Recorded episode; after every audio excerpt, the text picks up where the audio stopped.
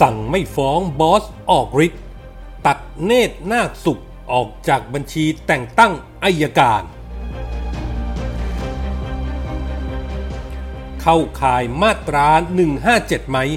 หนังสืออายการชี้คดีไอพันสองบิ๊กตำรวจ เหตุเกิดนอกอาณาจักรพบตรไม่ทำตามขั้นตอน ไม่มีอำนาจพูดแทน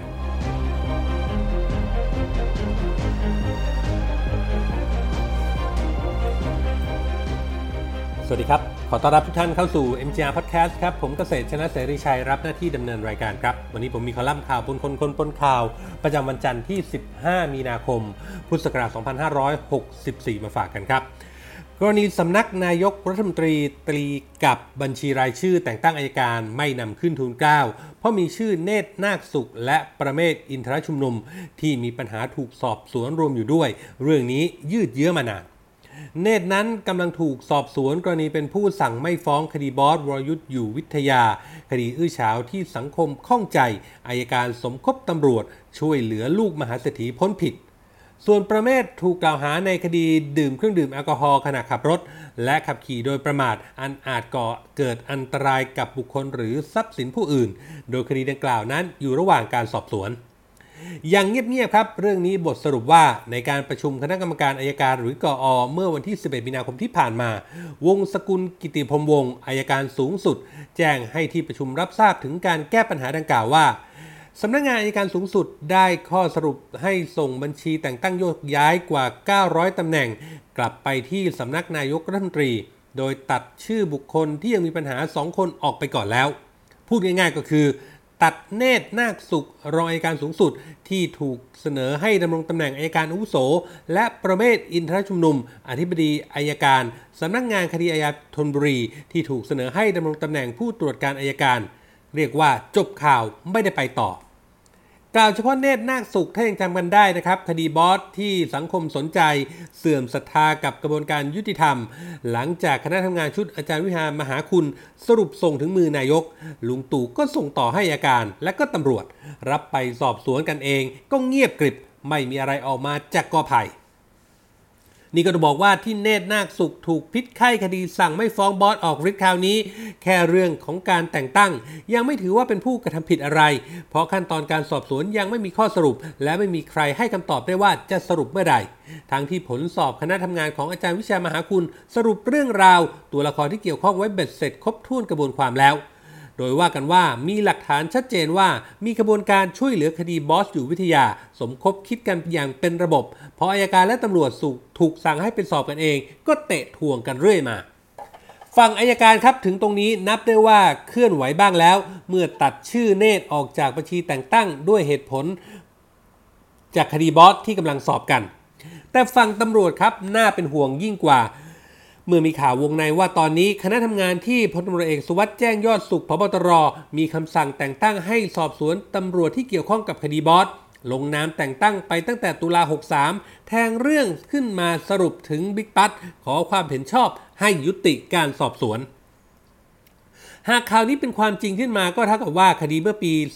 2555 นับตั้งแต่บอสขับรถชนดาบตำรวจเสียชีวิต ลากยาวมาจนถึงปีนี้ ตายฟรี ตายไปพร้อมกับความยุติธรรมนั่นแหละ ผู้เสียชีวิตเป็นตำรวจ แต่ตำรวจพวกเดียวกันเองกลับไปสมคบคิดกับฝั่งผู้กระทำความผิดที่มาวิ่งคดีทำเอกสารเท็จ ลงวันที่เท็จ เปลี่ยนแปลงความเร็วรถเท็จ ให้กับบอสอยู่วิทยา จนดาบตำรวจที่เสียชีวิตกลายเป็นจำเลยร่วม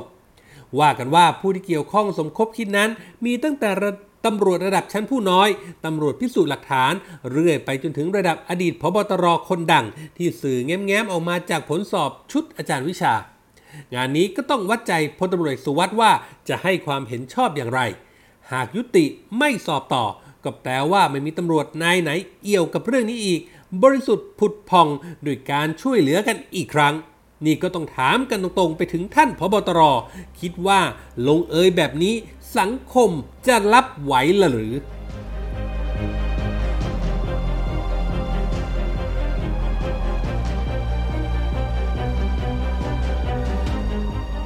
ยังคงเป็น Talk of the Town ในแวดวงสีกากีและสังคมที่เฝ้าติดตามการทำงานของตำรวจในยุคพลเรือเอกสุวัสด์แจ้งยอดสุขพบตรกรณีจับกลุ่มไอซ์1,500 กิโลกรัมซึ่งต่อมาพยานซัดทอดถึง 2 บิ๊กตำรวจชื่อดัง ที่ทำไปทำมาจะกลายเป็นเรื่องที่บิ๊กปั๊ดพยายามปิดฟ้าด้วยฝ่ามือ โดยเฉพาะกรณีที่สนธิลิ้มทองกุลไลฟ์สดผ่านรายการคุยทุกเรื่องกับสนธิจับความไม่ชอบมาพากลหลังพบตร พบตรแถลงข่าวในเรื่องนี้ โดยงัดหลักฐานที่เชื่อได้ว่าพบตรสอจะเข้าข่ายละเว้นการปฏิบัติหน้าที่ หรือไม่ทำตามขั้นตอนที่ควรจะทำหรือไม่อย่างที่ทราบกันดีครับ คดีสถานฟ้าสะเทือนดินนี้ เริ่มมาจากคำสั่งของพลตำรวจเอกสุชาติธีรสวัสดิ์รองพบตร ให้ตำรวจภาค 6 สอบสวนเพิ่มเติม เมื่อผู้ต้องหารายสำคัญรายหนึ่งก็คือ นายเกิดชนะมินา ได้ซัดทอดไปที่พันตำรวจเอกเอกราชอินตสืบหรือรองตะ รองผู้บังคับการอำนวยการตำรวจภูธรภาค 6 และซัดต่อไปยังบิ๊กต่อพลตำรวจโทต่อศักดิ์สุขวิมลผู้บัญชาการตำรวจสอบสวนกลาง ประเด็นของเรื่องของแก่นที่ว่าพบตรละเลยที่จะไม่พูดถึงก็คืออายการและปปงที่ไม่ได้ร่วมแถลงในวันนั้น มีความเห็นอย่างไรต่อคดีนี้ โฟกัสกันให้ชัดๆก็คือ คณะของพบตรไม่ได้หยิบยกหนังสือจากอายการที่ทำออกมาถึงพนักงานสอบสวนภาค 6 หลังการซัดทอดของพยานต่อซองบิ๊กตำรวจ ทั้งทงที่เป็นนัยสำคัญ ว่ากันว่าอายการภาค 6 ได้มีหนังสือ 2 ฉบับ ให้คณะพนักงานสอบสวนภาค 6 สอบสวน ฉบับลงวันที่ 8 กุมภาพันธ์ 2564 ซึ่งเป็นเหตุให้พลตำรวจเอกสุชาติธีรสวัสดิ์รองพบตรต้องทำหนังสือด่วนที่สุด ลงวันที่ 10 กุมภาพันธ์ 2564 ให้ภาค 6 รายงานชี้แจงว่าทำไมไม่ทำตามที่สั่งการไว้ดังกล่าว และก็ 2 หนังสือจากอายการจังหวัดแม่สอด ถึงผู้บัญชาการตำรวจภูธรภาค 6 เลขที่ อส 0059 วงเล็บแม่สอดทับ 408 ลงวันที่ 22 กุมภาพันธ์ 2564 ซึ่งเนื้อความสรุปได้ว่า ตามคำให้การของเกิดชนะพยาน ได้ให้การพาดพิงถึงบุคคล ซึ่งเป็นผู้อาจมีส่วนเกี่ยวข้องกับการกระทำความผิดในคดีนี้ และพนักงานสอบสวนยังไม่ได้มีความเห็นทางสำนวนเกี่ยวกับบุคคลที่ถูกพาดพิงดังกล่าว หรือดำเนินการขออนุมัติเลขาธิการปปสจับกลุ่ม หรือแจ้งข้อกล่าวหาแก่บุคคลที่ถูกพาดพิงดังกล่าว ตามกฎหมายแต่อย่างใดโดยในชั้นนี้มีข้อเท็จจริง และพยานหลักฐานที่พนักงานสอบสวนรวบรวมมา ยังไม่เพียงพอที่จะวินิจฉัย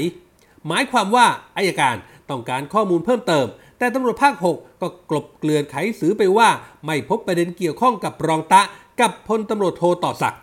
มีแค่คำให้การของเกิดชนะ ที่พยายามหาสิ่งบ่งชี้แล้ว ไม่มีไปมากกว่าคำกล่าวของพยาน ว่าไปพบบุคคลที่ว่าที่เมียวดีคอมเพล็กซ์ฝั่งเมียนมา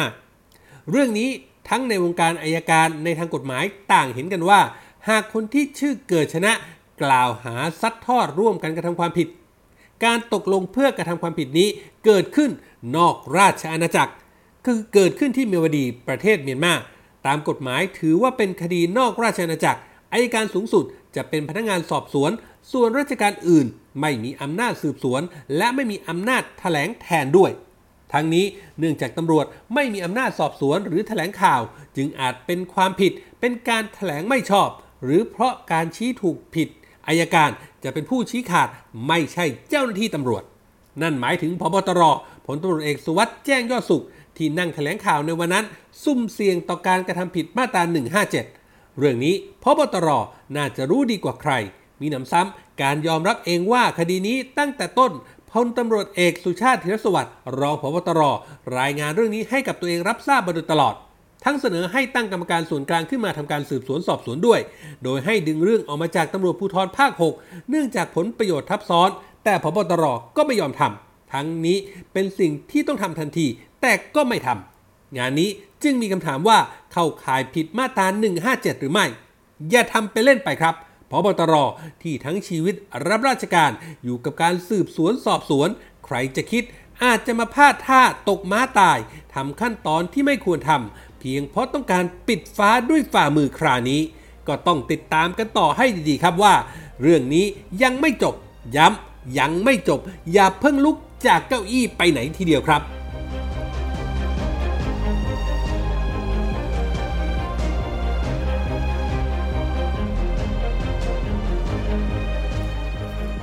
นี่คือเรื่องราวจากคอลัมน์ข่าวปนคนคนปนข่าวที่ผมนำมาฝากกันในวันนี้นะครับ คุณฟังสามารถเข้าไปอ่านเพิ่มเติมได้ครับในเว็บไซต์ของเรา